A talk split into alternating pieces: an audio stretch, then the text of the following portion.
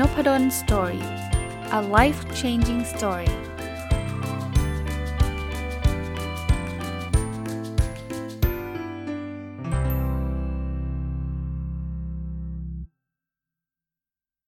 สวัสดีครับ ยินดีต้อนรับเข้าสู่นพดล Story พอดแคสต์นะครับ แล้วก็วันเสาร์นะครับ ยินดีต้อนรับเข้าสู่รายการผู้ประกอบการวันหยุดหรือ Weekend Entrepreneur นะ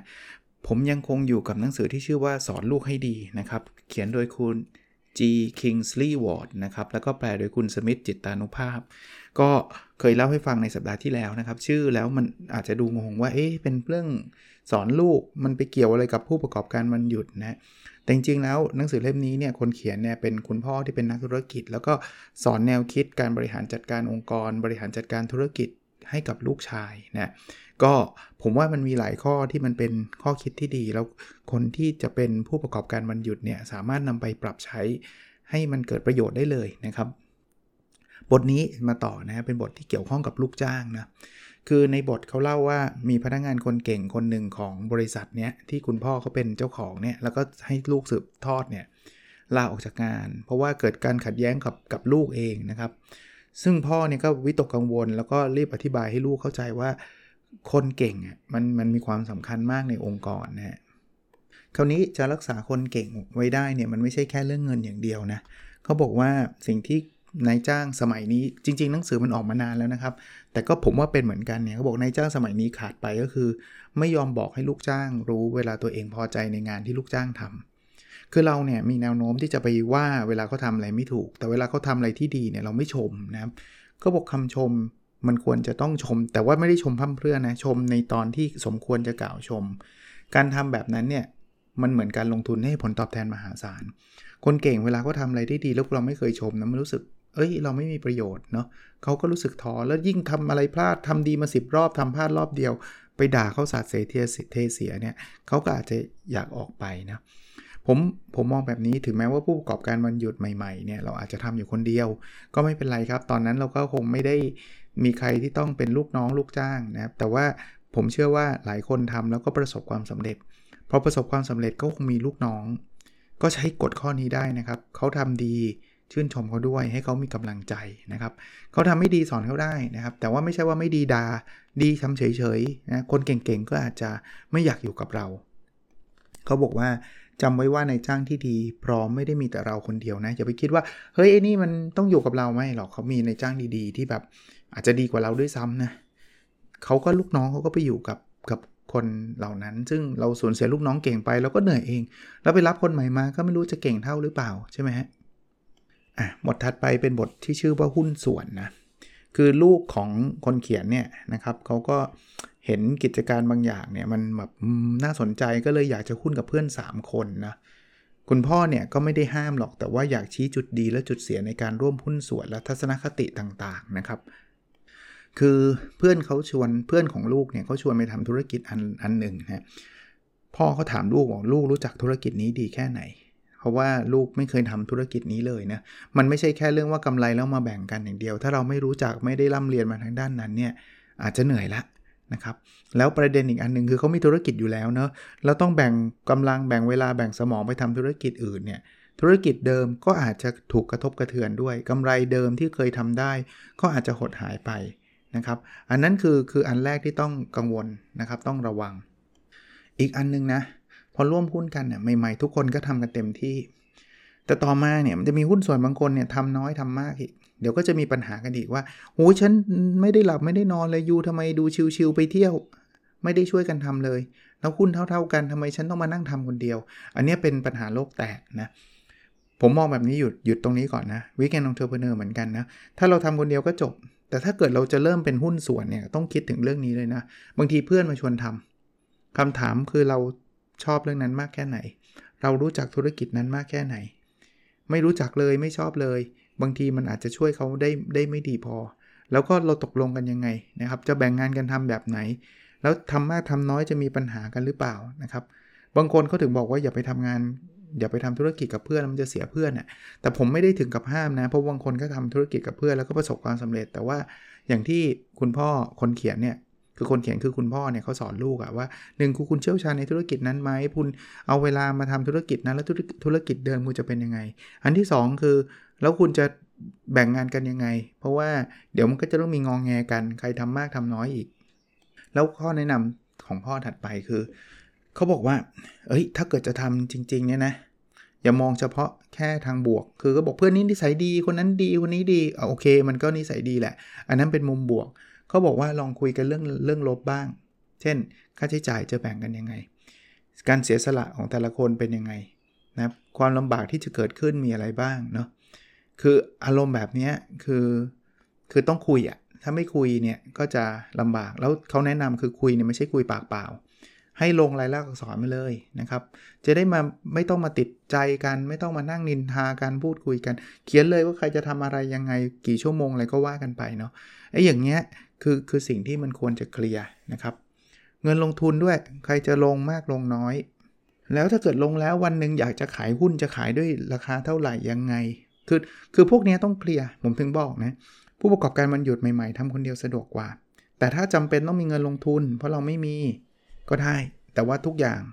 ตกลงกัน อย่าเกรงใจกัน เพราะว่าถ้าเกรงใจไม่พูดเดี๋ยวมันก็จะกลายเป็นที่มาของความหายนะในตอนหลังนะครับบทถัดมาก็พูดถึงการแต่งงานบทนี้อาจจะข้ามไปเนาะเพราะมันอาจจะไม่ได้เกี่ยวข้องกับเรื่อง Weekend Entrepreneur แต่ว่าก็ แต่งงานก็เป็นสิ่งที่ดี แต่ว่าเราก็ต้องปรับตัวปรับใจเปลี่ยนแปลงชีวิตเรานะครับ ใครที่จะทำ Weekend Entrepreneur อยู่ในช่วงที่กำลังจะแต่งงแต่งงานเนี่ยก็ต้องคิดดูด้วยนะ เพราะว่า มันไม่เหมือนเดิมอะชีวิตมันก็จะเปลี่ยนไป ผมไม่ได้บอกเปลี่ยนไปในทางที่ดีหรือไม่ดีอันนี้แล้วแต่คนนะ แต่ว่าสุดท้ายแล้วมันไม่เหมือนเดิมหรอกนะครับก่อนแต่งกับหลังแต่งเนี่ยไม่มีอะไรเหมือนเดิม 100%อยู่แล้วนะครับเราจะต้องรับผิดชอบถ้าเป็นผู้ชายหรือผู้หญิงก็ตามนะเราต้องรับผิดชอบคนที่เป็นคู่ชีวิตเรามากขึ้นนะเราเคยนอนคนเดียวก็นอนกัน 2 คน เราเคยใช้ชีวิตอยู่คนเดียว ถึงแม้จะเป็นแฟนกันมานานก็ไม่เหมือนนะนะครับแต่ว่ามันอาจจะไม่ได้เกี่ยวกับ Weekend Entrepreneur ถ้าเกี่ยวก็นิดหน่อยว่า เราเคยทำ Weekend Entrepreneur แฟนเรามาแต่งงานแล้ว เวลาจะยังไงเราก็ต้องคุยกับเขานะว่าวันเสาร์เอาอาจจะพาเธอไปเที่ยวไม่ได้นะ เพราะเรามีธุรกิจอันนี้อยู่อะไรเงี้ยแต่เข้าใจว่าก่อนแต่งงานเนี่ยก็คงคงทำอยู่แล้วก็คงเข้าใจตรงนั้นอยู่แล้วนะครับ บทถัดมาคือเรื่องของการขยายธุรกิจครับ คือพอทำไปสักพักเนี่ยธุรกิจมันใหญ่โตก็อยากที่จะขยายธุรกิจนะคุณพ่อที่เป็นคนเขียนเนี่ยเขาก็จะเล่าให้ฟังว่ามีประเด็นอะไรบ้างที่ต้องพิจารณา คือเขาบอกงี้ครับเขาบอกว่าการขยายธุรกิจไม่ใช่ว่าแบบ ปีแรกก็จะขยายเลยอะไรเงี้ยนะเขาบอกว่าโดยปกติเนี่ยถ้าเป็นบริษัทประเภทเดียวกับบริษัทที่เขาทำอยู่เนี่ยนะน่าจะเป็นเกี่ยวข้องกับยาหรืออะไรสักอย่างเนี่ยเขาบอกว่าต้องมีผลงานทางธุรกิจสูงมากกว่า 120%จึงต้องขยายนะแต่ลูกเขาเนี่ยคือเหมือนกับรีบร้อนไปนิดหนึ่งทำได้เข้าเป้า 2 ครั้งเอง ก็อยากจะขยายละนะครับ คราวนี้เนี่ยเขาบอกการขยายเนี่ยมันมันมีหลายปัจจัยนะคือเราต้องซื้ออุปกรณ์ใหม่ขยายโรงงาน แล้วเงินจากกำไรที่มีเนี่ยมันก็อาจจะไม่ได้มีมากมากพอ ก็ต้องไปกู้ธนาคารมานี่ธนาคารก็เพิ่มบอกการขยายไม่ใช่ไม่ใช่อยู่ในฐานะที่สบายเลยนะ เราต้องหาเงินมาใช้นี่รวมดอกเบี้ยอีกกบอกทำงานหนักอีกหลายปีเลย อย่ามองโลกสวยอย่างเดียวนะครับเขาก็ไม่ได้ห้ามการขยายนะเขาบอกให้พิจารณาดูดีๆ นอกจากนี้มีเรื่องคนอีก ขยายงานก็ต้องรับคนเพิ่ม แล้วก็ไม่รู้ว่าเราจะจ้างคนถูกหรือเปล่า เข้ามาแล้วเขาจะทำงานได้ดีหรือเปล่า หรือเข้ามาแล้วทำแป๊บเดียวลาออกไปหรือเปล่านะครับ เพราะฉะนั้นเนี่ยมันมันมีแต่อุปสรรคอยู่ข้างหน้า คือคือเขาบอกให้ไม่ได้ห้ามขยายแต่คิดให้รอบคอบนะครับเขาบอกว่าการขยายธุรกิจแต่ละครั้งเนี่ยเกือบเท่ากับเริ่มต้นใหม่ทั้งหมดนะยิ่งไปขยายธุรกิจในสิ่งที่เราไม่รู้จักด้วยนี่ยิ่งหนักเข้าไปใหญ่นะครับเขาบอกระวังโลภโลภมากลาภหายอะนะคราวนี้กลับมาที่ Weekend Entrepreneur นะ ถ้าท่านมาอยู่ใน stage ที่อยากจะขยายก็แปลว่าท่านทำได้ดีพอสมควรแล้ว ผมก็ไม่ได้ห้ามอีกเหมือนกันนะครับ เพราะว่าถ้าท่านคิดเห็นหนทางแล้วการขยายมันก็ทำให้ท่านรายได้เพิ่มมากขึ้นด้วย แต่ก็ดูบทนี้แล้วก็ต้องตระหนักรู้ด้วยนะครับ ว่าการขยายมันมีความเสี่ยงยังไง ส่วนตัวไม่ค่อยสนับสนุนถึงขนาดที่ว่าแบบ all in นะ all in คือแบบฉันขยายแบบเต็มที่กู้เลยเอาเงินทั้งหมดไปจะเอาที่ทั้งหมดไปจำนอง ธุรกิจทั้งหมดไปจำนอง แล้วถ้าเกิดมันเจ๊งมาเจ๊งกับปิดกันละนิระนาดอย่างเงี้ยค่อยๆทำน่าจะดีกว่านะครับ แต่อาจจะไม่ได้สะใจคนที่แบบกล้าได้กล้าเสียนะ เนื่องจากอย่างที่ผมบอกประสบการณ์ผม แล้วก็ความเป็นตัวตนผมเนี่ยค่อนข้างที่จะคอนเซอร์เวทีฟอันนี้บอกไว้ล่วงหน้าเลย ก็อาจจะไม่ใช่เป็นประสบการณ์ที่เหมาะกับคนที่เป็นองค์เทอเพเนอร์จ๋าๆเลยนะ ผู้ประกอบการที่แบบกล้าได้กล้าเสียสุดๆเนี่ย แต่ส่วนตัวผมคิดว่าเอาแค่ว่าเราเราทำแล้วก็มีความสุข แล้วก็ค่อยๆ ขยายไปดีกว่าแบบขยายแล้วนอนไม่หลับ อยากรวยเร็วอะไรอย่างเงี้ยนะบทถัดมาคือบทเรื่องเงินนะครับ คือพ่อเขาเห็นบริษัทเนี่ยได้รับใบแจ้งหนี้จำนวนมากที่คนลูกเนี่ยเป็นคนใช้ แล้วก็พ่อก็เริ่มตั้งข้อสงสัยว่าใช้จ่ายเกินตัวไปหรือเปล่า ใช้เงินมือเติบไปหรือเปล่านะครับ ซึ่งอันเนี้ยผมว่าเป็นกันพอสมควรทีเดียว เขาบอกย่าของลูกเนี่ยเคยสอนพ่อว่าจงดูแลเงินจำนวนเล็กน้อย แล้วเงินจำนวนมากจะดูแลตัวมันเอง คืออย่าปล่อยให้รั่วไหลอะพูดง่ายๆที่ผมเอาอันเนี้ยเข้ามาผมคิดว่าเป็นบทเรียนของผู้ประกอบการวันหยุดได้ดีนะ เหตุผลประการหนึ่งคือว่าเวลาเราทำผู้ประกอบการวันหยุดเนี่ยเราเคยคุยกันแล้ว แต่ว่าอันนี้ต่อยอดให้เลยนะครับ เราควรแยกกระเป๋าไว้ชัดเจนนะเงินธุรกิจคือเงินธุรกิจเงินส่วนตัวคือเงินส่วนตัว อย่าปะปน ถึงแม้ว่าตอนนี้เรายังไม่ตั้งบริษัทแยกก็ตาม เราทำขนมขายแยกกระปุกเงินไว้เลย แยกแอคเคาท์ไว้เลย แยกเลขที่บัญชีไว้เลย ให้มันเป็นสัดเป็นส่วน ไม่เช่นนั้นเนี่ยท่านจะไม่รู้เลยครับ เฮ้ยกำไรมาไปกินหมูกระทะกันเถอะกำไรมาไปกินชาบูกันเถอะอะไรเงี้ย ผมไม่ได้บอกห้ามห้ามท่านฉลองหรือห้ามท่านกินนะ แต่ว่าเอาให้ชัดๆ ว่าเงินอันนี้คือเงินบริษัท หรือเงินวันนี้คือเงิน เงินไม่ใช่บริษัทเงินของธุรกิจอาจจะไม่ต้องตั้งเป็นบริษัท แต่ว่าเงินของธุรกิจ หรือเงินอันนี้มันเป็นเงินของส่วนตัว อยากกินฉลองกินได้เลย แต่ว่าไม่ใช่เงินบริษัท หรือไม่ใช่เอาเงินส่วนตัวไปซื้อวัตถุดิบมา เอาให้แยก เพราะไม่งั้นเดี๋ยวเราจะตั้งราคาไม่ถูกทำอะไรไม่ถูกเลยคิดว่ายิ่งทำยิ่งรวยจริง ๆ ไม่ใช่ครับ อาจจะยิ่งทำยิ่งเจ๊งก็ได้ แล้วคุณพ่อที่เขียนหนังสือเนี่ยเขาก็มีการเตือนเหมือนกันนะครับว่า ถ้าคุณแบบเหมือนกับลูกเขาอะ พอมีเงินเยอะขึ้นมาแล้วเนี่ยก็ต้องระวังเหมือนกันนะ เพราะมันอาจจะมีเพื่อนที่มามาอยากสนิทกับเรา เพราะว่าเรารวยนะครับ หรืออื่นๆนะเขาบอกว่ารวยแล้วไม่จำเป็นต้องไปประกาศให้ใครรู้ว่าเอ้ยรวยมากรวยนู่นเลยนี่นะครับ ก็อันนี้ก็เป็นอีกหนึ่งบทเรียนที่คุณพ่อเขาเล่าให้กับลูกฟังนะครับมาอีกเรื่องหนึ่งเรื่องนี้อาจจะไม่ได้เกี่ยวข้องกับวิกแอนองเทอร์เพเนอร์โดยตรง แต่ว่ามันอาจจะมีส่วนช่วยก็ได้นะ คือการพูดในที่สาธารณะนะครับ คือ คือเคสของหนังสือเนี่ยคือลูกเนี่ยได้รับเชิญไปพูดเรื่องธุรกิจในมหาวิทยาลัยที่ลูกเคยเคยเป็นสิทธิ์เก่านะคือไม่ใช่เคยเป็นสิทธิ์เก่าเป็นสิทธิ์เก่าคือเคยศึกษาอยู่เนี่ยลูกก็รับคำเชิญนะแต่ว่ากลัวที่จะพูดต่อหน้าคนส่วนมากนะครับคือในหนังสือเนี่ยเขาก็มีข้อแนะนำว่าถ้าเกิดไม่เคยพูดเลยเนี่ยเราอาจจะลองฝึกฝนได้นะว่าคือคือถ้าเกิดมีการเตรียมเตรียมพร้อมเนี่ยก็จะทำให้เราพูดได้ดีนะบอกฝึก พูดหน้ากระจก ฝึกยืนฝึกอะไรอย่างเงี้ยนะครับ แต่ว่าส่วนตัวเนี่ยผมคิดว่าผู้ประกอบการมันหยุดเนี่ยถ้าเรามีทักษะของการพูดได้ดีระดับหนึ่งนะคือเราไม่ต้องเป็นนักพูดระดับประเทศแบบอะไรขนาดนั้นเนี่ยผมอันนี้ผมโยงให้นะ ผมว่ามันทำให้โอกาสที่คนจะรู้จักเราเนี่ยสูงขึ้นนะ เพราะฉะนั้นเนี่ยถ้ามีโอกาสแล้วกันยกเว้นว่าเป็นคนที่แบบว่าปูมันไม่ชอบจริง ๆ ก็ไม่เป็นไรนะ มีโอกาสจริง ๆ เนี่ย ก็ลองลองรับคำเชิญนะเขาให้ไปไลฟ์กับใครก็ไปซะหน่อยนะครับ หรือว่าเขาเชิญไปพูดที่มหาวิทยาลัยพูดซะหน่อย แล้วก็มันคงไม่แปลกประหลาดหรอก ถ้าเกิดเราจะมีการลิงก์บอกว่าถ้าสนใจติดตามเพจเราได้ สนใจติดตามบล็อกเราได้นะครับ ผมว่ามีโอกาสที่ทำให้เพจเราคนก็ติดตามมากขึ้น ธุรกิจที่เป็น Weekend Entrepreneur ของเราเนี่ยก็ ก็จะเจริญรุ่งเรืองขึ้นอะเพราะมีคนรู้จักเรามากขึ้นนะครับแล้วถ้าพูดแล้วรู้สึกตื่นเต้นเนี่ยเขาบอกว่าคิดว่าผู้ฟังเป็นเพื่อนของเราตั้งใจมาฟังเรานะครับถึงแม้ว่าจริง ๆ ไม่ได้ใช่ใช่เพื่อนจริง ๆ หรอก แต่ว่าถ้าเขามาฟังเราก็แปลว่าเขาอยากรู้เรื่องจากเรา แล้วก็มีจิตใจอยากให้เขาอะมองในมุมนั้นเนี่ยเราก็จะตื่นเต้นน้อยลงนะกับอีกเรื่องหนึ่งครับเป็นเรื่องมารยาทการแต่งตัวและกริยาท่าทางนะนะครับคือ ลูกเนี่ยเขาสัมภาษณ์คนเพื่อจะมาหาพนักงานฝ่ายขายนะครับ แล้วลูกก็พบว่ามันหายากเลยนะครับพ่อบอกไม่แปลกใจหรอกที่มันหายาก เพราะว่าความรู้เนี่ยเป็นสิ่งสำคัญที่สุดนะครับ แต่ลองลงมาคือมารยาทดีนะยิ่งเป็นพนักงานฝ่ายขาย ก็ยิ่งต้องเน้นเรื่องมารยาทนะแต่ไม่ว่าฝ่ายไหนเนี่ยผมคิดว่ามารยาทก็เป็นเรื่องสำคัญนะเช่น การพูดขอบคุณ การพูดคำว่ากรุณาอะไรพวกนี้ผมมาลิงก์ให้กับ ผู้ประกอบการวันหยุด ผมเชื่อว่าไม่มากก็น้อยเนี่ย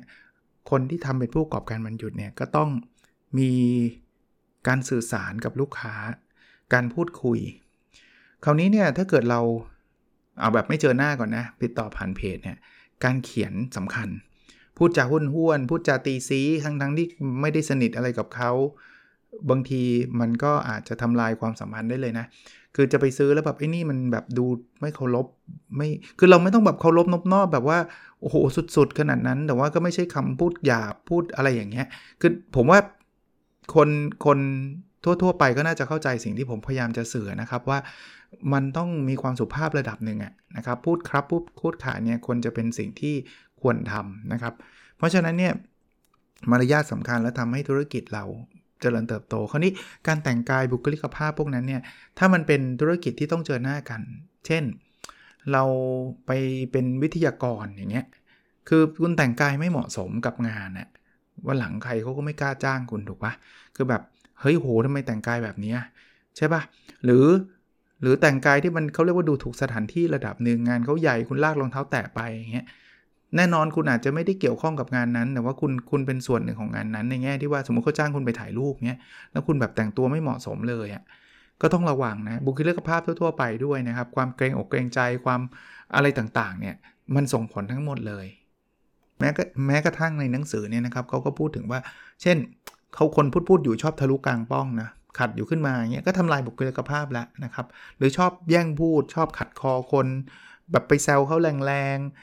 สนใจแต่เรื่องตัวเอง ชอบพูดแต่เรื่องตัวเอง พวกนี้เนี่ยมันไม่ใช่ลักษณะการแสดงออกที่ดีนะครับ คือในในอันนี้เป็นวัฒนธรรมฝรั่งนะเขาบอกว่าความประทับใจเมื่อแรกพบก็เป็นสิ่งที่สำคัญนะคือเขาบอกแสดงออก3 3อย่างเนี่ยจะบอกได้เลยนะครับ คือจับมือหนักแน่นหรืออ่อนแรงนะครับสบตาที่ขณะที่พูดหรือหลบตา แล้วก็ลักษณะท่าทางดีหรือแย่ คือเขาชอบฝรั่งเขาชอบจับมือหนักแน่นนะ ไม่ใช่จับจับงั้นๆนะอ่อนแรงหรือว่าสบตาเวลาพูดพูดก็มอง ไม่ใช่ว่าหลบตาไปมองมือถืออย่างเงี้ยหรือลักษณะที่มันดูดีนะครับก็แต่งกายให้มันเหมาะสมให้มันดูดี หรือบางทีมันก็ไม่สนใจอย่างเงี้ยก็ก็ต้องไปพิจารณากันดูนะครับ ในหนังสือพูดถึง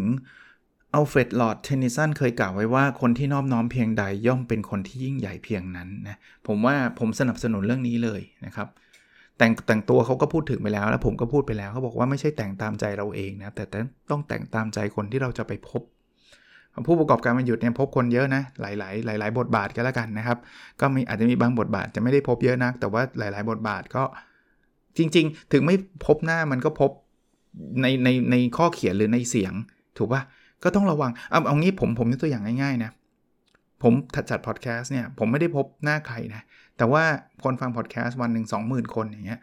ผมกำลังพูดกับคน 20,000 คน แล้วเกิดผมพูดจาไม่ดี พูดจาไม่เหมาะสม พูดจาไม่สุภาพเนี่ยใครเขาจะฟังโน้ตนิดนึง คือมันมีบางรายการบอกอาจารย์ไม่เห็นเกี่ยวเลยบางรายการเขาพูดกูมึงเลยนะ คนก็ฟังมันก็ขึ้นอยู่กับลักษณะคนฟังครับ ไม่ได้ว่าว่าพูดกูมึงไม่ได้ แต่ถ้าเกิดคนฟังมันไม่ใช่กลุ่มนั้น ซึ่งผมว่า นบดอนสตอรี่คนฟังไม่ได้แนวแบบแนวแนวแนวแนวแนวแนวนั้นน่ะแล้วผมใช้คำประเภทนี้ผมว่าหลาย ๆ คนคงขัดหูว่ามันไม่ใช่อะนะครับอันนั้นก็ก็ผมว่าก็ต้องเลือกดูจังหวะนะผมพูดกับเพื่อนสนิทผมก็กูมึงครับ ผมก็ไม่ได้มาคับผมกับผมตลอดใช่ปะแต่ว่ามันก็ดูกลุ่มอะว่าเฮ้ยมันมันกลุ่มไหนอะนะครับ อันนี้ก็ต้องต้องฝากไปคิดด้วยนะครับสำหรับคนที่เป็นผู้ประกอบการวันหยุด สุดท้ายเนี่ยเขาเขียนบอกเขาว่าเอ็ดเวิร์ดลูคัสกล่าวไว้ว่าไม่มีสิ่งใดป้องกันได้ดีเท่ามารยาทอ่อนน้อมนะ ก็ลองดูนะครับลองดู บทถัดไปเป็นเรื่องของผู้จัดการธนาคารอ่า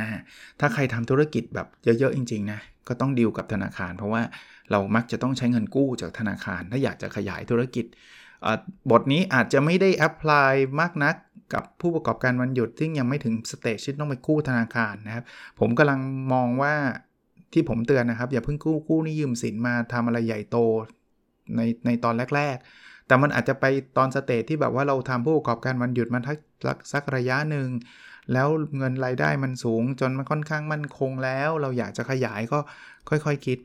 แต่เคสในหนังสือเล่มนี้เนี่ยคือลูกเขาไปกู้ธนาคารแล้วแล้วไม่สำเร็จนะพ่อเขาก็ชี้ให้ดูนะครับว่าทำไม คือตัวพ่อเนี่ยเคยทำงาน เป็นเจ้าของกิจการเนี้ยกู้ไม่เคยถูกปฏิเสธเลย ลูกก็เคยคิดว่า เอ้ยงั้นคงไม่ไม่ถูกปฏิเสธแน่ๆแต่จริงๆมันไม่ได้เป็นแบบนั้นนะลูกก็เลยเริ่มรู้สึกแบบทำไมเนี่ยโกรธนะครับพ่อเขาบอกว่ามีคนบอกว่าธนาคารเนี่ยคือคนเอายื่นให้เรายืมร่มในวันที่อากาศดี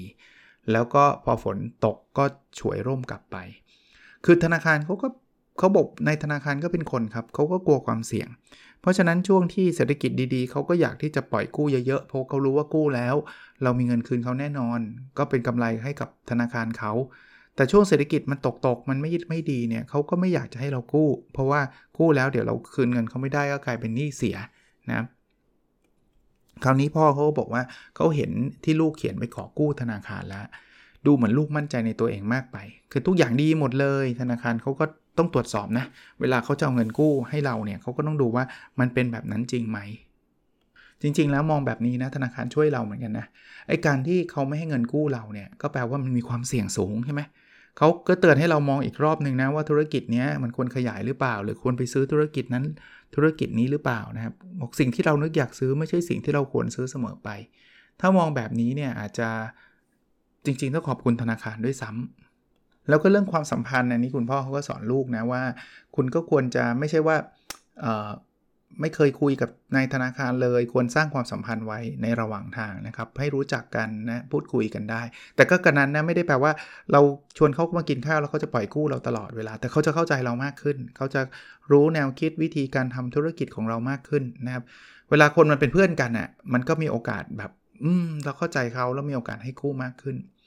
พูดมาถึงตรงนี้นะ ผมว่าผู้ประกอบการวันหยุดเนี่ยหลาย ๆ อันเนี่ยอาจจะไม่จำเป็นต้องไปกู้ธนาคารนะ แต่มันมีบททดสอบบางอย่างเนี่ยที่จะทำให้เป็นการเตือนตัวเอง ผมยกตัวอย่างหนังสือนะ ถ้าใครอยากเขียนหนังสือขายอะอย่าเพิ่งไปพิมพ์แบบ 5,000 เล่มแล้วขายผ่านเพจตัวเองใจเย็น ทดลองแบบนี้ก่อนก็ได้ เอาหนังสือที่เราคิดว่ามันเจ๋งมากดีมากเลยโห คนต้องซื้อแน่นอน bestseller แน่นอนลองไปเสนอสำนักพิมพ์ดิถ้าสำนักพิมพ์เนี่ยวันเดียวตอบกลับมาว่าไม่เอาไม่พิมพ์เนี่ยมันมันเป็นสัญญาณนันหนึ่งอะ ว่าแสดงว่าเรื่องไม่ได้ดีขนาดนั้น หรือเราไม่ได้เป็นที่รู้จักขนาดนั้น หรือเพจเราไม่ได้มีคนตามเยอะขนาดนั้น ขนาดสำนักพิมพ์นึกเขาก็อยากทำกำไรนะ จริงๆสำนักพิมพ์จะมีมีงานทำก็ต่อเมื่อมันมีต้นฉบับเข้ามาเรื่อยๆเนี่ยเราเอาต้นฉบับไปให้เขาดูเขายังไม่อยากพิมพ์ให้เราเลย แล้วทำไมเราถึงคิดว่าจะพิมพ์เองแล้วจะรุ่งอะในเมื่อสำนักพิมพ์เนี่ยเขามีคนตามเป็นแสนๆมีลูกค้าประจำอยู่แล้ว มีคอนเน็ชันเยอะแยะเขายังคิดว่าเอาหนังสือเราไปพิมพ์แล้วอาจจะเจงได้อะ แล้วทำไมเราคิดว่าเราจะเจ๋งกว่าสำนักพิมพ์แล้วจะไปพิมพ์พิมพ์เองบางทีผมไม่ได้ห้ามพิมพ์เองนะ แต่ว่าบางทีมันก็เป็นข้อเตือนใจว่าเฮ้ยมันมีจุดอะไรหรือเปล่า เราต้องไปพัฒนาปรับปรุงอะไร ให้เพิ่มเติมขึ้นหรือเปล่านะครับเอาละครับ วันนี้ผมคิดว่าก็พอสมควรนะสำหรับวันเสาร์นะครับก็คิดว่าเช่นเดิมนะหนังสือชื่อสอนลูกให้ดีนะจะเป็นประโยชน์กับหลาย ๆ ท่านนะครับ เขียนโดยคุณ G Kingsley Ward นะครับแล้วก็แปลโดยคุณสมิธจิตตานุภาพ หนังสือมันชื่อสอนลูกให้ดี แต่มันเป็นเรื่องธุรกิจ สุดท้ายทิ้งท้ายไว้นิดนึงขออนุญาตประชาสัมพันธ์นะครับสำหรับโครงการ OKR Consulting Project ที่ผมเปิดรับอยู่นะครับก็คิดว่าจะปิดรับเร็วๆนี้แล้ว ตอนนี้น่าจะได้จำนวนพอสมควรนะครับ ขาดอีก 2 ที่นะ ผมไม่แน่ใจว่าที่ท่านฟังอยู่จะเหลือกี่ที่นะครับ แต่ว่าถ้าท่านสนใจจริง ๆ ท่านเข้าไปในเพจ ผม pin โพสต์ไว้นะครับ แล้วก็ inbox มาถามได้นะครับ น่าจะภายในต้นธันวาเนี้ยน่าจะปิดรับละ แล้วก็จะสตาร์ทเพราะว่าอยากให้มันทันปีใหม่ หลาย ๆ องค์กรเนี่ยอยากจะเริ่มใช้ OKR ในปี 2565 ก็จะได้เริ่มต้นกันตั้งแต่ธันวากันเลยนะครับ โอเคครับ แล้วเราพบกันในสดถัดไปนะครับ สวัสดีครับ